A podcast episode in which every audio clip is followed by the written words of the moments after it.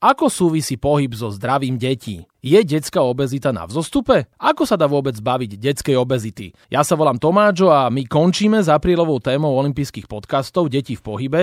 Dnes je mojím hosťom popredná slovenská obezitologička, pani doktorka Adela Penesová. Aďa, dobrý deň vám prajem. Ďakujem pekne, dobrý deň. A môžem vás volať Aďa. Kľudne. Áno, lebo keďže to je olimpijský podcast, tak my sme si všetci mm-hmm. pred tým olimpizmom rovní. Vy ako pani doktorka, keďže ste tu so mnou ako obezitologička, tak podľa mňa to je hneď dôkaz toho, že deti nie sú v pohybe, keďže máme takúto tému a ste v mojom olympijskom podcaste. Určite áno.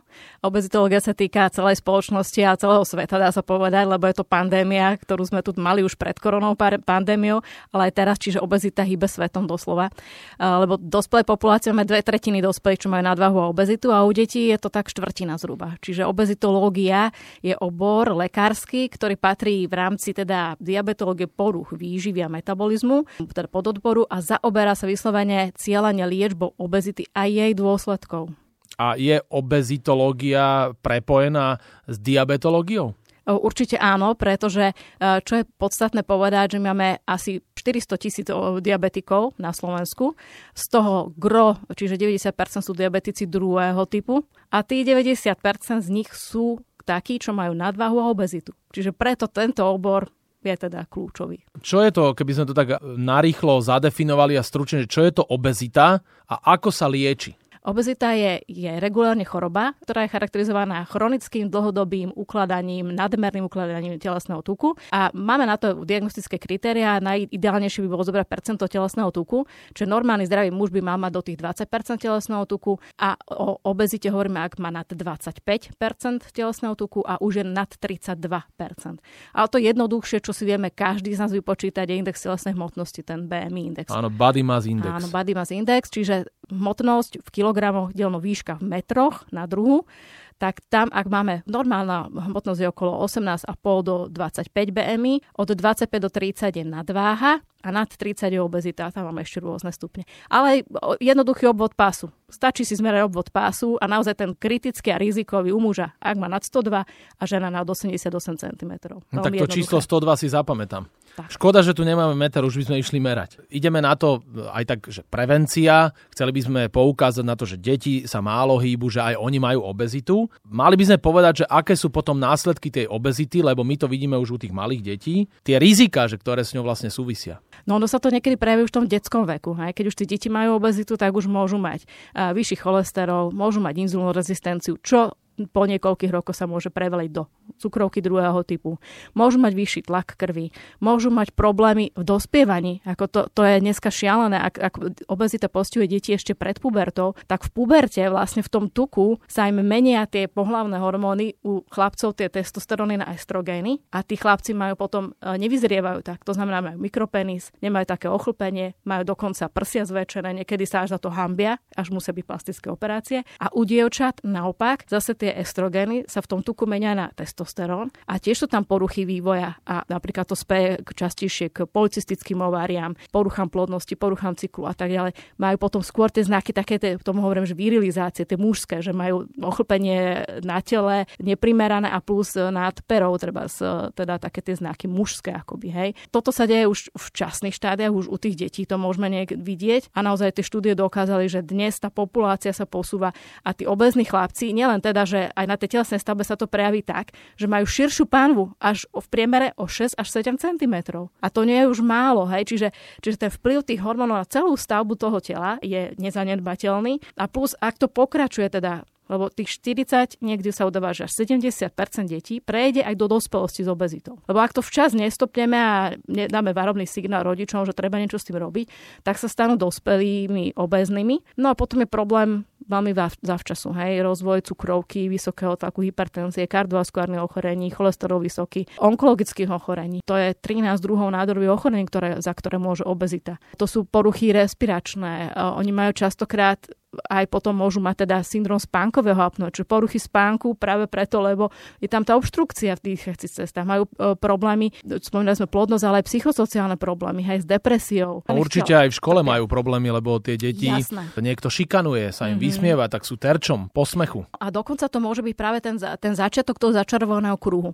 Že nejaké takéto posmievanie, to šikanovanie v tej škole, nejaký komentár zlý na vzhľad, obzrašu citlivé tie deti v tom prepubertálnom, pubertálnom veku a tie deti začnú to nejakým spôsobom riešiť, ale keďže nezveria sa väčšinou rodičom, málo sa o tom komunikuje, snažia sa to riešiť po svojom, že začnú nejako dietovať, potom sa snažia, že však budem viacej cvičiť, ale keď ich nikto nepodporí, keď nemajú to nastavenie, keď nevedia, nechodia pravidelne, tak to sklesne do toho, že zlyhajú a znovu im to, to sebavedomie klesne a zamotajú sa do toho a jediné potešenie potom nachádzajú v tom jedle. A to jedlo je doslova, ak sa toto v rannom detstve nejakým spôsobom zaciklí, tak vlastne tie neurotransmitery v mozgu, a to sú serotonín a dopamín, tak vlastne aktivujú také tie centra doslova, že závislosti. Normálne sa stanú akoby závislými od jedla, od toho sladkého, ktorým prináša tie pozitívne, tie dobré, tie hedonické pocity. A toto je veľmi ťažko potom nejakým spôsobom zvrátiť. A treba, ak pracujeme my s obeznými pacientami, tak jedna z tých kľúčových vecí v tej terapii je psychoterapia, Máme dve psychologičky v ambulancii, ktoré sa mi spracujú. To sú mesiace, roky v podstate, kde sa toto musí nejakým spôsobom inak e, napraviť, zmeniť to nastavenie v mozgu. Toto veľmi často aj rodičia robia chybu v tom rannom detstve. Máme tak vo zvyku, že odmeníme deti za niečo dobré, alebo keď sa niečo zlé deje, že tak dobre, teraz si musel byť u pani doktorky niečo nepríjemné, dostal si očkovanie, tak dáme niečo sladké. Hej. Vytvárame nejaký podmienený reflex v úvodzovkách a to dieťa si to takto zafixuje. Čokoľvek nepríjemné sa mi stane, tak ja si to vlastne vykonám vykompenzujem a dobre mi urobí to sladké, to príjemné alebo tá sladkosť ako tak. No aj tá celá spoločnosť, keď máte malé dieťa, keď to vychovávate, tak s ním idete na prechádzku a keď ho stretne nejaká známa, tak dá mu sladkosť. Je také tradičné, že, že proste sladkosť, že prečo a mu nedáme, obzvlášť. áno, babičke, ale prečo nedáme jablčko, Áno, hej, hej, hej, presne tak. Hej, toto sú tie spoločnosti zaužívané nejaké vzorce správania, čiže toto je tam to, čo je to kľúčové. A vlastne rodičia, tam nejde o to, čo my tým deťom hovoríme, samozrejme, akože je to dôležité, ale aj to, ako sa my správame, tie deti, 60% z toho, ako sa správajú oni, to je to, čo preberajú od nás ako od rodičov. Čiže ten rodič je tam kľúčový. Áno, ten rodič je kľúčový, ale my sme sa rozprávali aj o tých číslach. Mm-hmm. Som videl takú štatistiku, že 20% detí má miernu nadváhu alebo nadváhu a obezitu. A že to je stále aktuálne číslo v súčasnosti? Lebo no, vy, vy ste odborníčka, vy mi poviete, že už je niečo nové. No práve nové štatistiky úplne nemáme. Hej. Tie staré vychádzali ešte z éry pred koronou a napríklad u detí tých 7-8 ročných, tak to bolo tých 25 až 30% detí, ktoré mali aj teda nadvahu a obezitu. A zhruba tých 7 aj u chlapcov, u dievčat bolo, čo mali obezitu. Dnes hovoria, čo máme údaje zo zdravotných poisťovní, že je to 9,5% chlapcov, čo má obezitu a 9% dievčat. Ale teda tú obezitu má na Slovensku údajne viac ako 70 tisíc detí. A to už je teda riadne číslo.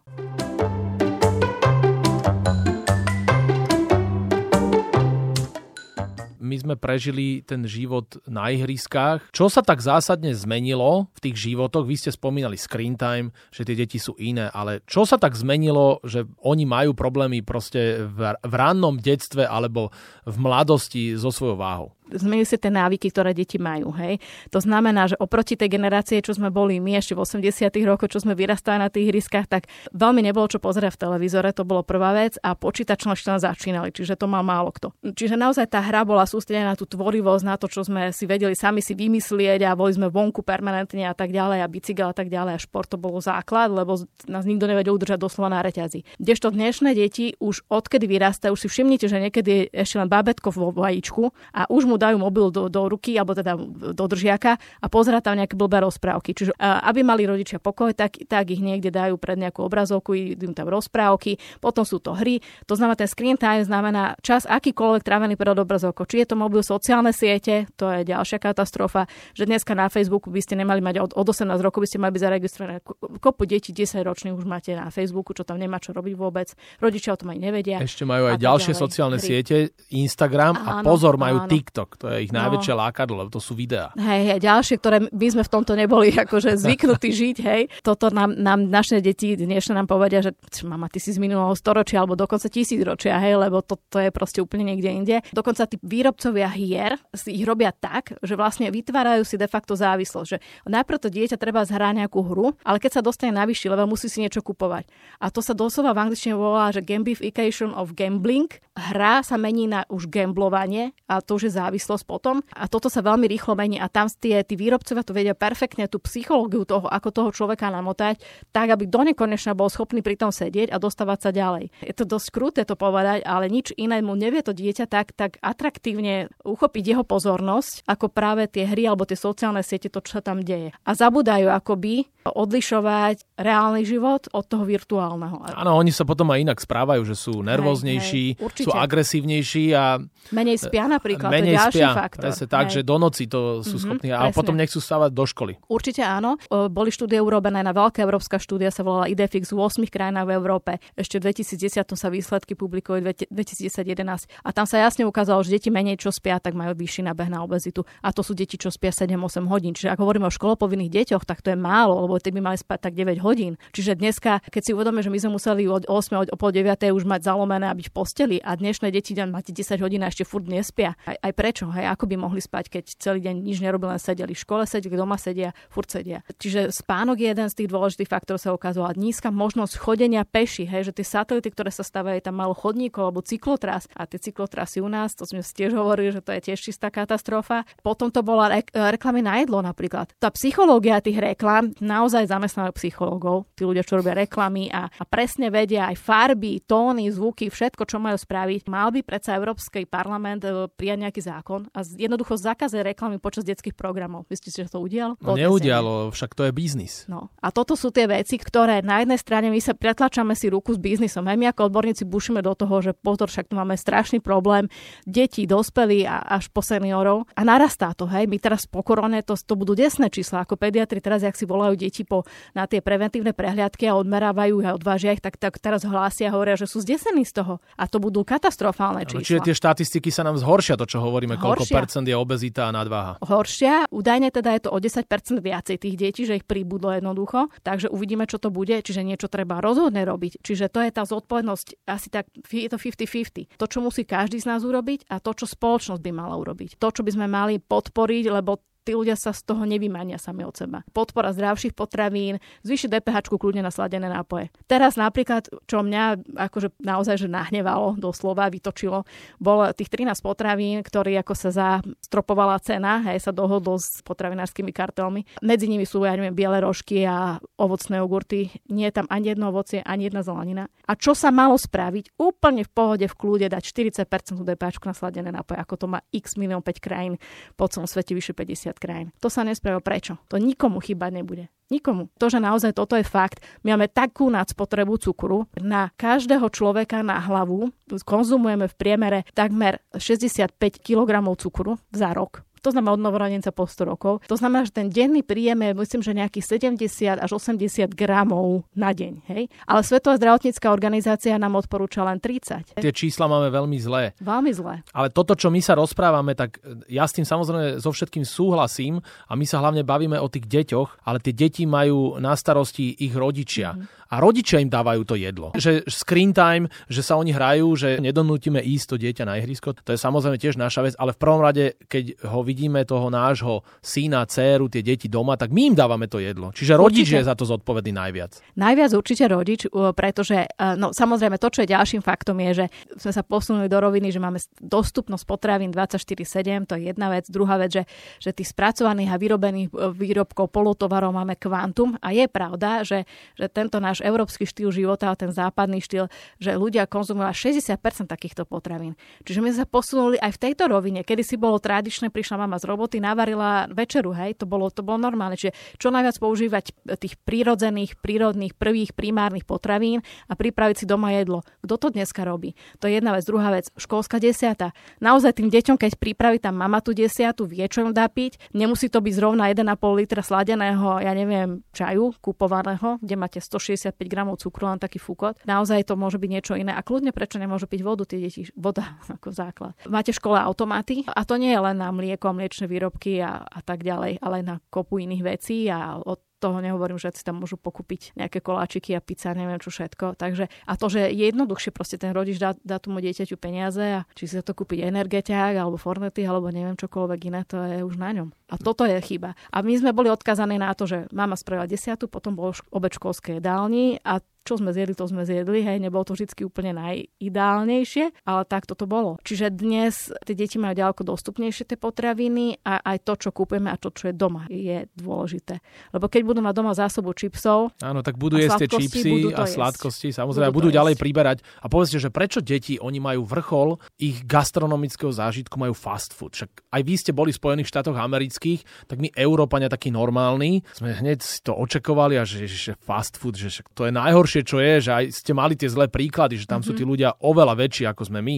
Myslím tým objemovo a váhovo. Že prečo to tak majú naše deti? Im to chutí, ono je to tak robené, hej, lebo, lebo to, čo, to, čo v tom jedle najviac chutí, to je tá, tá, tá nejaká sladko-slaná chuť, hej, a plus teda to masné a je to spravené proste tak, o, je, dokonca tá filozofia je tam taká premakaná, že od malých detí urobia tam oslavy narodenín a ešte tam majú ihriska postavené, pretože to moje dieťa prvé, čo vidí, že je tam tá šmiklavka, toto je to, čo ho tam láka proste to, preto tam chce ísť. A potom samozrejme už sú tam tie, tie hranolky a všetky tie ďalšie veci. Nesnažím sa im to zakazovať, je to výnimočne, hej, raz za čas tiež, lebo to, zakazovať dieťaťu tiež nie je úplne cesta, lebo príde do puberty, alebo bude mať viac ako 18 a povie si adie a nebude počuť vôbec ničomu rodič. No hlavne hej, efekt že... zakázaného ovocia. Presne, efekt zakázaného ovocia. A len to treba vysvetľovať a, a povedať to tým deťom, že čo, prečo to nie je úplne ideálne, čo to všetko obsahuje a naozaj zabezpečiť tak, aby, a to hovoríme aj dospelým, že tých 90% toho, čo vieme, aby naozaj bol to zdravé, to gro, to je ten základ, že tohto sa drží. Prečo to tak je? Je to vysoko palatabilné a, a chutne urobené, je to tak nakomponované proste. No a je to aj ten negatívny vplyv západu a určite aj vplyv tých reklám.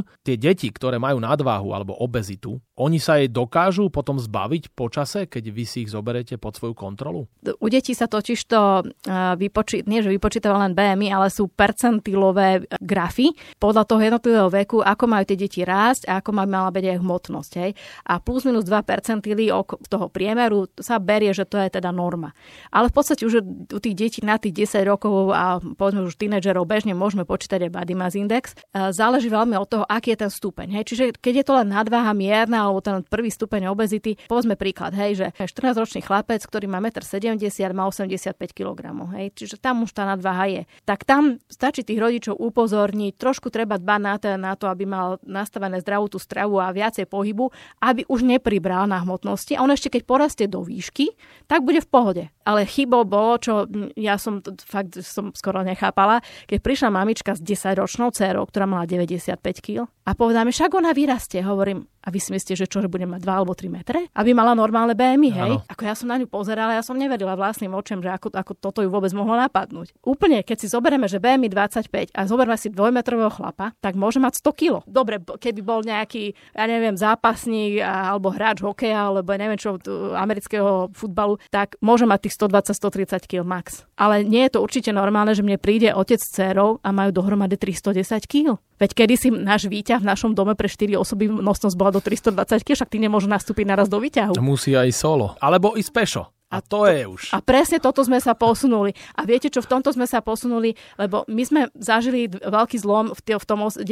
roky. My sme mali zásociku, naozaj v tých potravinách to bolo tak, že suseda povedal susede, vieš čo, dostali banány, chod sa postaviť do rady. Čiže nebola tá dostupnosť taká. To je prvá vec. Druhá vec, reklamy neboli na jedlo. Tá globalizácia, čiže ostatných vplyvov, to, to je enormný. Ďalšia vec, to, čo používa tie moderné technológie, úžasná vec, hej. Ale znovu je to tak ako oheň. Dobrý sluha, ale zlý pán. Keď toto nás otročuje, my sme toho otrokmi a viac ako dve hodiny s tým trávime času aj na sociálnych sieťach, tak nám to zvyšuje až o 35% napríklad riziko nadváhy a obezity. Tie zmeny, ktoré, ktoré boli, my sme sa nejako nestihli ešte na to úplne adaptovať. A ďalšia vec, norma urbanizácia, napríklad v budovách. Ja som sa napríklad rozčulila, doslova som povedala, že ako mohli v našej budove, kde sme sa presťahovali pred viac ako 5 rokmi, proste spraviť takú vec, že vodete do budovy, prvé, čo, na čo narazíte, je výťah a za rohom, za dverami musíte hľadať schodisko. Hovorím, to aj čo za blbosť? Ale vlastne, že schody nevadili? Áno, doslova vám to ponúka ako prvú možnosť, je ten výťah poondený a vy keď si neuvedomíte, že ale ja chcem ísť peši, tak vás ani nenapadne, tý, kde sú tie, tie schody. Lebo naozaj človek je taký,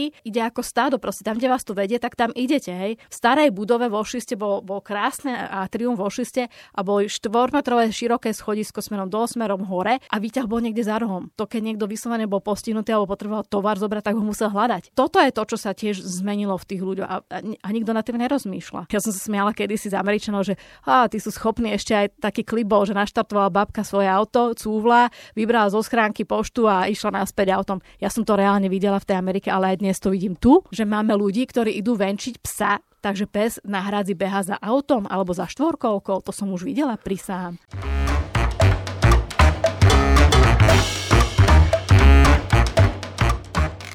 Keď hovoríme o tých našich deťoch, čo je dôležité, mm-hmm. a my sme sa o tom rozprávali, že my sme chodili všade buď pešo, alebo mm-hmm. MHDčkou a MHD zástavka nie je hneď pri vašom dome a už tam ste spalovali a stále ste boli aktívna v pohybe. A teraz čo rodičia robia najväčšiu chybu, oni všade tie deti vozia. Tam v tom aute tiež majú, hmm. aby vás neotravoval, tak tiež tam má nejaký majú, aparát. Presne, presne tak, tablet, mobil. Screen time ide presne, ďalej. Screen time ide ďalej, presne tak. Čo sa týka toho vozenia detí do, do školy, tak to naozaj ako, dobre, ešte v Bratislave nejaká výberová špeciálna škola, neviem čo, neviem čo, tak ako rozvoz robíte. Ale že to je na dedine, že som videla, že boli schopný rodič z vedľajšej ulice naozaj zaviesť auto do, do vedľajšej uličky do školy detsko na dedine, kde mohlo kľudne ísť peši, tak to naozaj nechápem. A keby to nebolo a zrovna z okolností dieťa, ktoré naozaj malo problém s obezitou. Takže ja som na to pozerala a hovorím, však to snad nie je pravda. A jednému oteckovi som doslova povedala v malom meste, kde syna, ktorý mohol ísť peši tých 10-15 minút do školy, to mal, vozili ho tam, hovorím, vy si chcete zabiť dieťa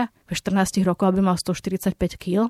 To ne, to nerobte pre Boha živého, však to je strašné. Hovorím, viete, bolo by dobre, keby ste mali doma nejaké vybavenie, že keby ste pouvažovali nejaký stacionárny bicykel alebo behátko alebo bazén, hovorí, že to všetko máme. A ale nepoužívame to a do bazénu sa syn hamby chodí, pretože má, má prsia a má strie. Takže ja som ostala ako obarená. Hej. To sú veci, ktoré, ktoré nečakáte, vás, vás úplne zaskočia. Vedeli by ste povedať taký návrh toho jedálnička, že ako by to malo vyzerať? Samozrejme, tie deti robia hneď úvodnú chybu, že keďže boli do noci pri nejakom IT zariadení, mm-hmm. tak sa im nechce raňajkovať a tam to hneď začína. Ale od raňajok až po večeru, čo by mali jesť? Presne toto ste dobre povedali. Tí, čo neraňajkujú a deti, keď neraňajkujú, no. to je základný tiež prvý faktor, ktorý je tiež celé zle keď nezačnú raňajkovať. Čiže na raňajky to záleží od toho, že aký, aký typ je. Či je to, mal by tam byť nejaká mliečna potravina, či je to, keď neviem, kakao s nejakým chlebíkom, so šunkou, so sírom, to je jedno, nejaká paradajka, paprika, nejaká, nejaká ovoce zelenina. Potom je tá desiata v škole, ktorá by tiež, keď sa urobí jednoduchý chlebík, tak tiež to dieťa to môže zjesť. Nie je keksík, ale, ale teda to je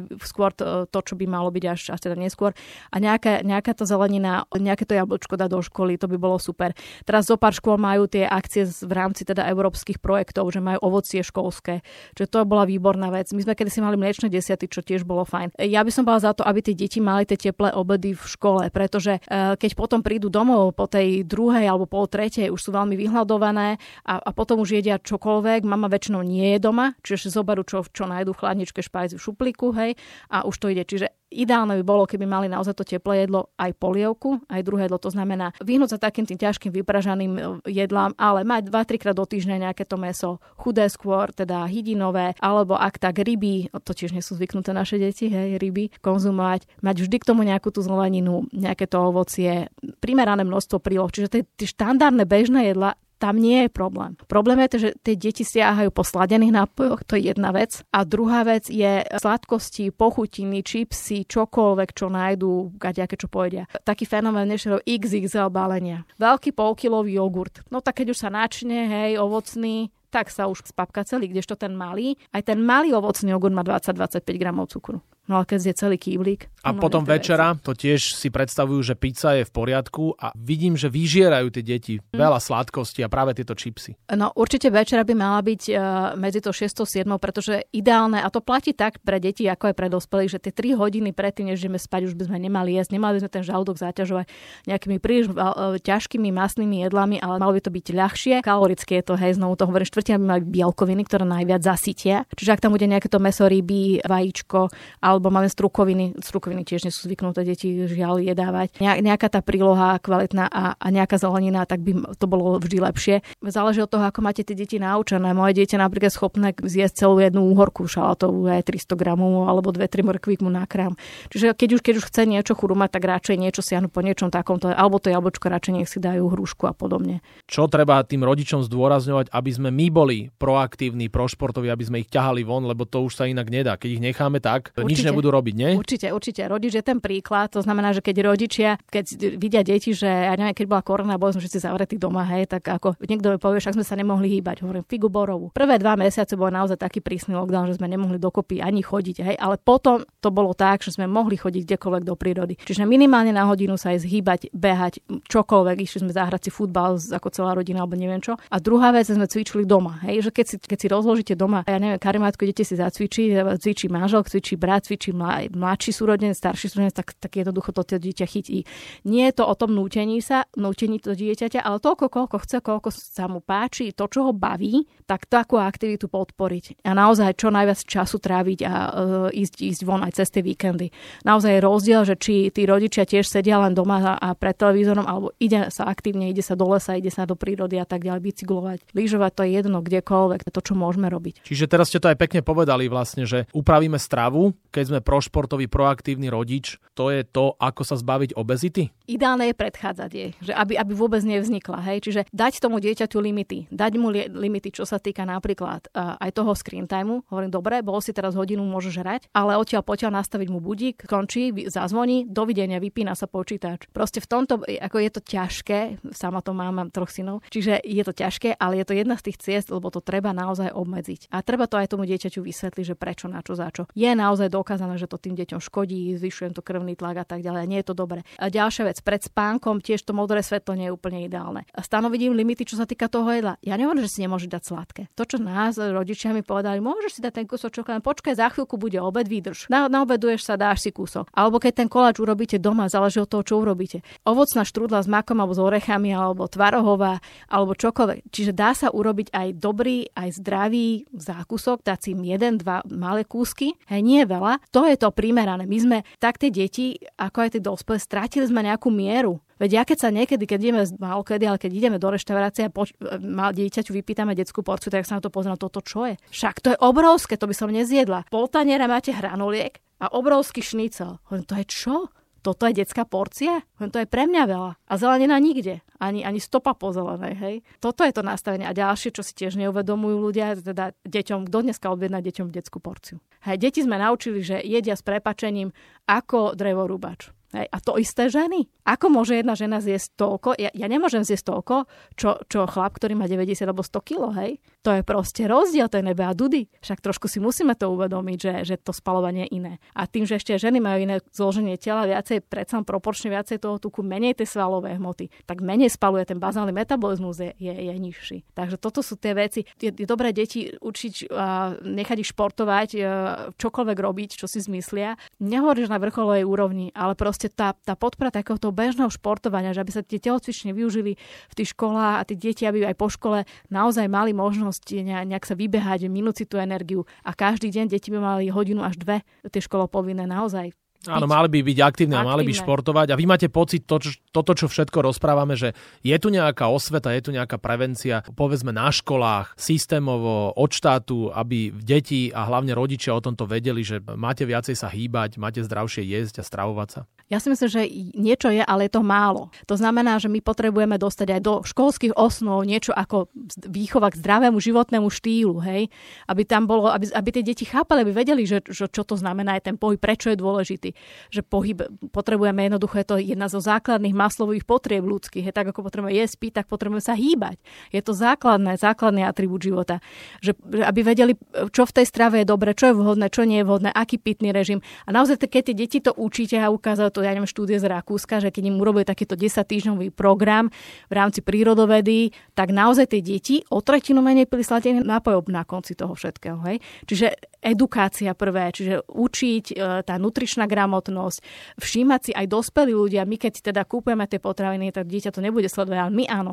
Kto si otočí a pozrie si tu, to, nutričné zloženie alebo vôbec zloženie toho výrobku? No málo kto. Poprvé to malými písmenami, Po druhé, málo kto sa v tom vyzná a, a vie, že čo vlastne by mal si pozrieť všímať, že čo je na tom dôležité, a nie obsah cukru, obsah saturovaných tukov, obsah soli. Hej, to, to si málo kto uvedomí. Takže potom je to úloha štátu tej zákonodárnej úlohe. To znamená, že obmedzi tie reklamy nielen na jedlo, ale aj na alkohol, to je bezbrehe. DPH zvýši následené nápoje. Tých programov je ďaleko viacej. Podpora naozaj toho, aby tie športoviska boli využívané. Podpora cyklotras, ale naozaj reálnych, nie takých, jak ja skôr rád. Čiže, čiže toto sú tie veci, tie fenomény, ktoré musíme proste trošku dopracovať, posunúť ďalej a v tej prevencii. A tam sa snažíme aj, e, chodíme prednášať aj treba všeobecným lekárom, ale aj tí pediatri, oni, oni robia pravidelný screening. Čiže tie deti naozaj počas tých prehľadok e, v školskom veku by mali tuším každý rok odváži odmerať tie deti. Čiže vedia, vedia čo a vedia sledovať aj, aj ich zdravotný stav. Ale u tých dospelákov, tam je to o slobodnom rozhodnutí. Tam vám už nepríde predvolánka, ako kedysi za asocíku, že máte sa dostaviť na povinné očkovanie alebo na nejakú preventívnu prehľadku. Nie, to vy musíte byť aktívni. A naozaj by to malo byť tak, povedzme aj v Českej republike, alebo ako chodíte k zubárovi, keď idete každý rok na preventívku, tak čiastočne sa vám tá uhrádza aj tá starostlivosť, ja neviem, ten, tá blomba zubná. Čiže to isté by malo byť u všeobecného lekára. Ideš pravidelne, chodíš každé dva roky na preventívku, fajn. V Českej republike dostanú 500 eur poukážku na nejaký program, do fitka, športovisko a tak ďalej. Čiže v tomto smere my máme strašne veľa vecí, čo, čo máme robiť, to, aby sme to zlepšili a, a ja mám pocit, že už o tom hovoríme strašne veľa, dlhé roky, ale nejak to ešte stále neprechádza, nechápu to ľudia možno. Mňa sa pýtajú potom, ani redaktorka niekedy nevedela, že čo je, aký rozdiel medzi nadvahou a obezitou.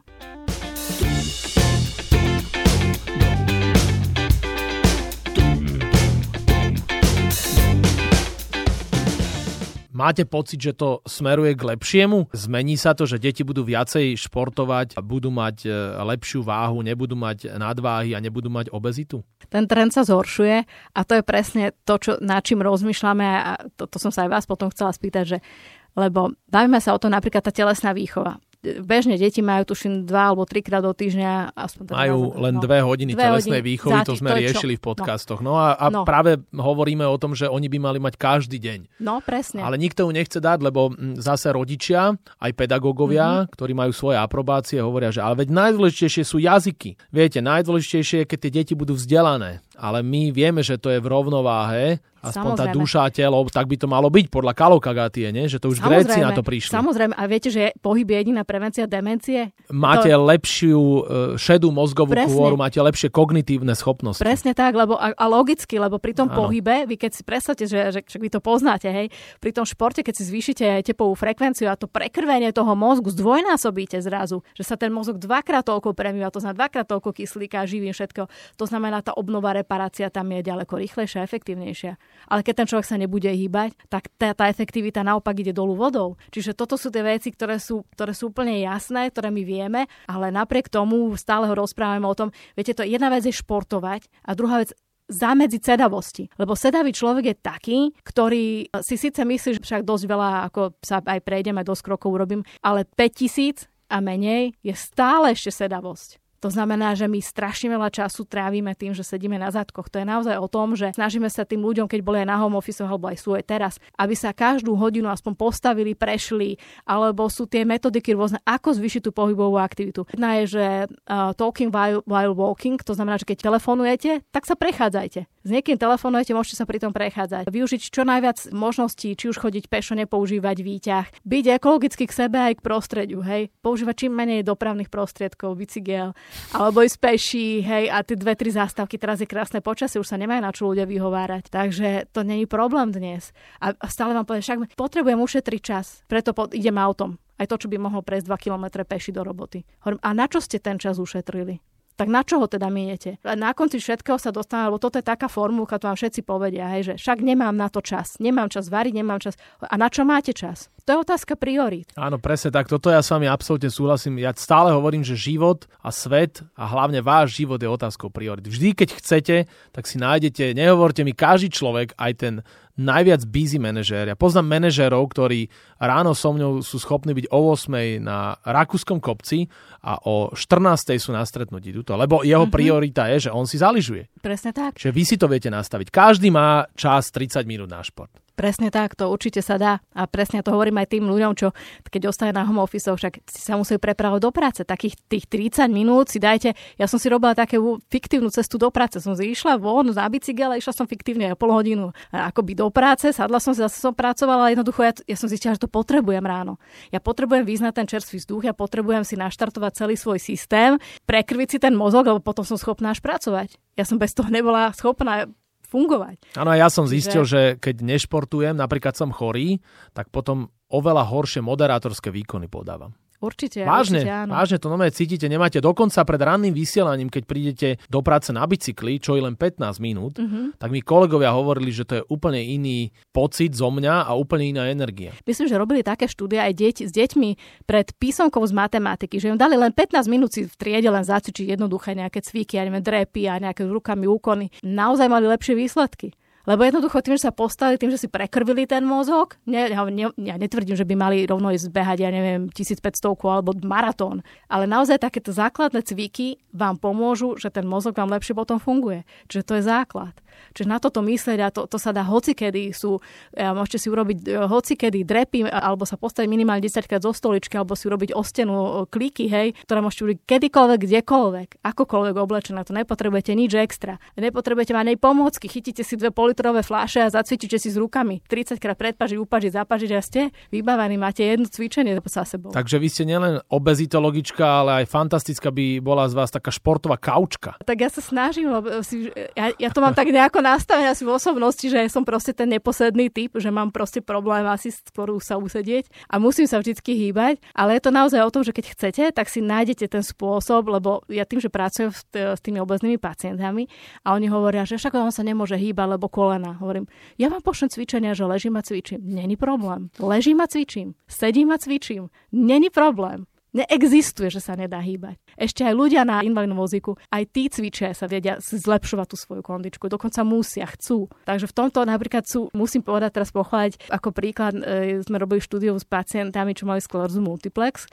a oni boli strašne zlatí, tak strašne sa snažili, že oni podávali pri bicyklovom teste, keď sme robili ergometriu, také výkony, ako bežná priemerná zdravá populácia. Hovorím, ja keby, že neviem, že vy máte tú diagnózu, tak vôbec to nerozlíšim. Oni fakt išli do tých maxim a snažili sa. Aj keď je takto padala tá noha, čo proste jednoducho to postihnutie to takto bolo dané, tak sa snažila. Tak to šlo. A vtedy mi behal fakt, že mráz po chrbtoch, keď chcete, tak akokoľvek, čo máte, akékoľvek ochorenie, tak sa vždy dá. Dokonca onkologickým pacientom je lepšie, ak sú počas liečby a po liečbe aktívne rehabilitovaní, primerane samozrejme, tak to dáva lepšie výsledky, lepšie prežívanie. Naozaj ten pohyb, to sa oplatí a musím to tak zakončiť vtipne, že ja sa dokonca prechádzam, keď čakám na vlak, tak vždy chodím a už to taký jeden pán to, no zase ide táto, čo sa tu bude prechádzať. Áno, nebudem tu stáť ako tlak a mrznúť, hej, v zime. No a som sa tak raz prechádzala a našla som 5 eurovku. Takže určite sa hýbať oplatí.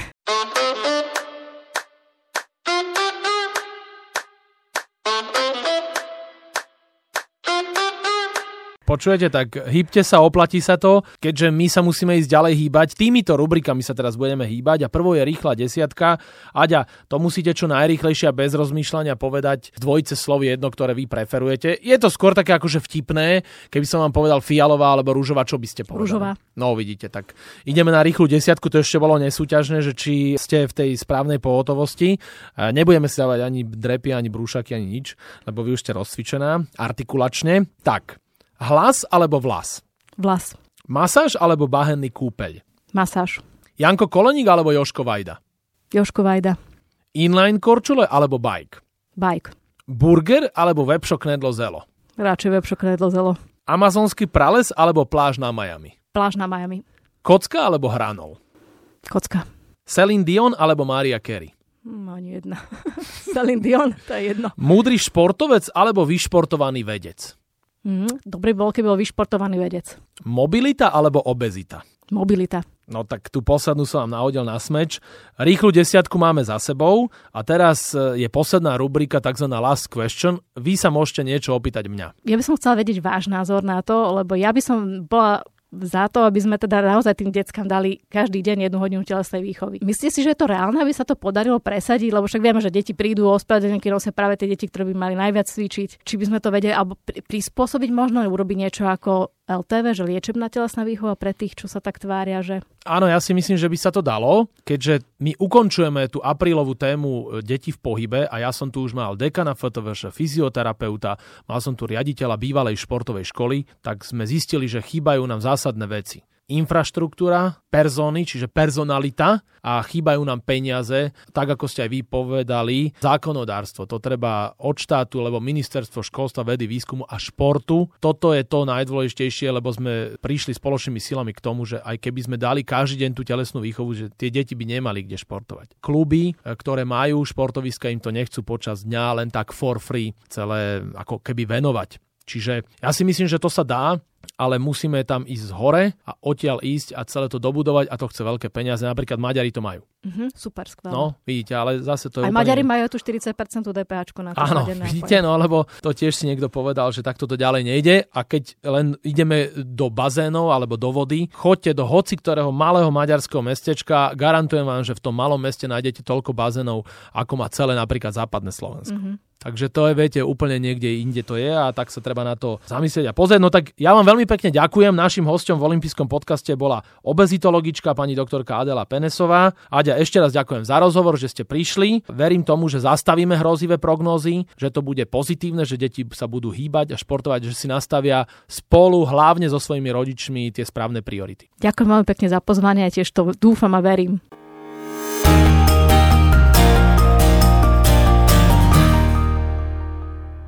Tak dúfam, že sa vám tento olimpijský podcast páčil. Prihláste sa na jeho odoberanie vo svojej mobilnej podcastovej aplikácii na platformách Google Podcasty, Apple Podcasty a Spotify.